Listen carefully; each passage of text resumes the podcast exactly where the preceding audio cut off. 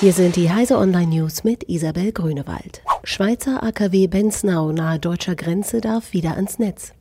Drei Jahre nach der Entdeckung von fast 1000 etwaigen Schwachstellen darf Block 1 des Schweizer Atomkraftwerks Benznau unweit der deutschen Grenze wieder ans Netz.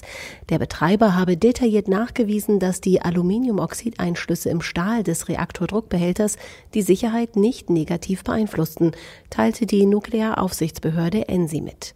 Benznau 1 ist einer der ältesten kommerziellen Reaktoren der Welt. Zweite Forensikfirma will iOS 11 Unlock besitzen. Ein US-Startup namens Grayshift verspricht einen Unlock für Apples jüngste iPhone-Modelle.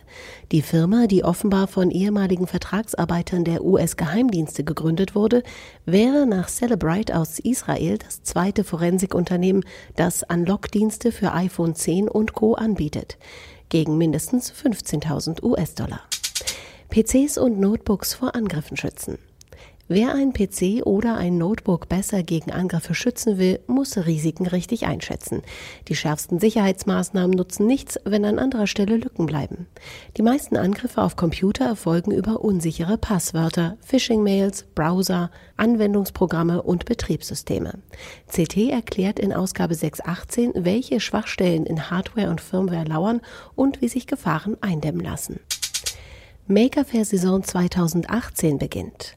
Im März startet die neue Maker Fair Saison mit der dritten Auflage der Maker Fair Ruhr durch.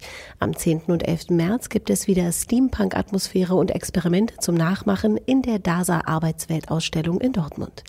Insgesamt stehen für sieben große Maker-Festivals und fünf Mini-Maker-Fairs die Termine bereits fest, von Kiel über Berlin und Hannover bis nach Wien. Dazu kommen samstägliche Schnuppertage in Buchhandlungen. Alle Maker-Fair-Termine und weitere aktuelle Nachrichten finden Sie auf heise.de.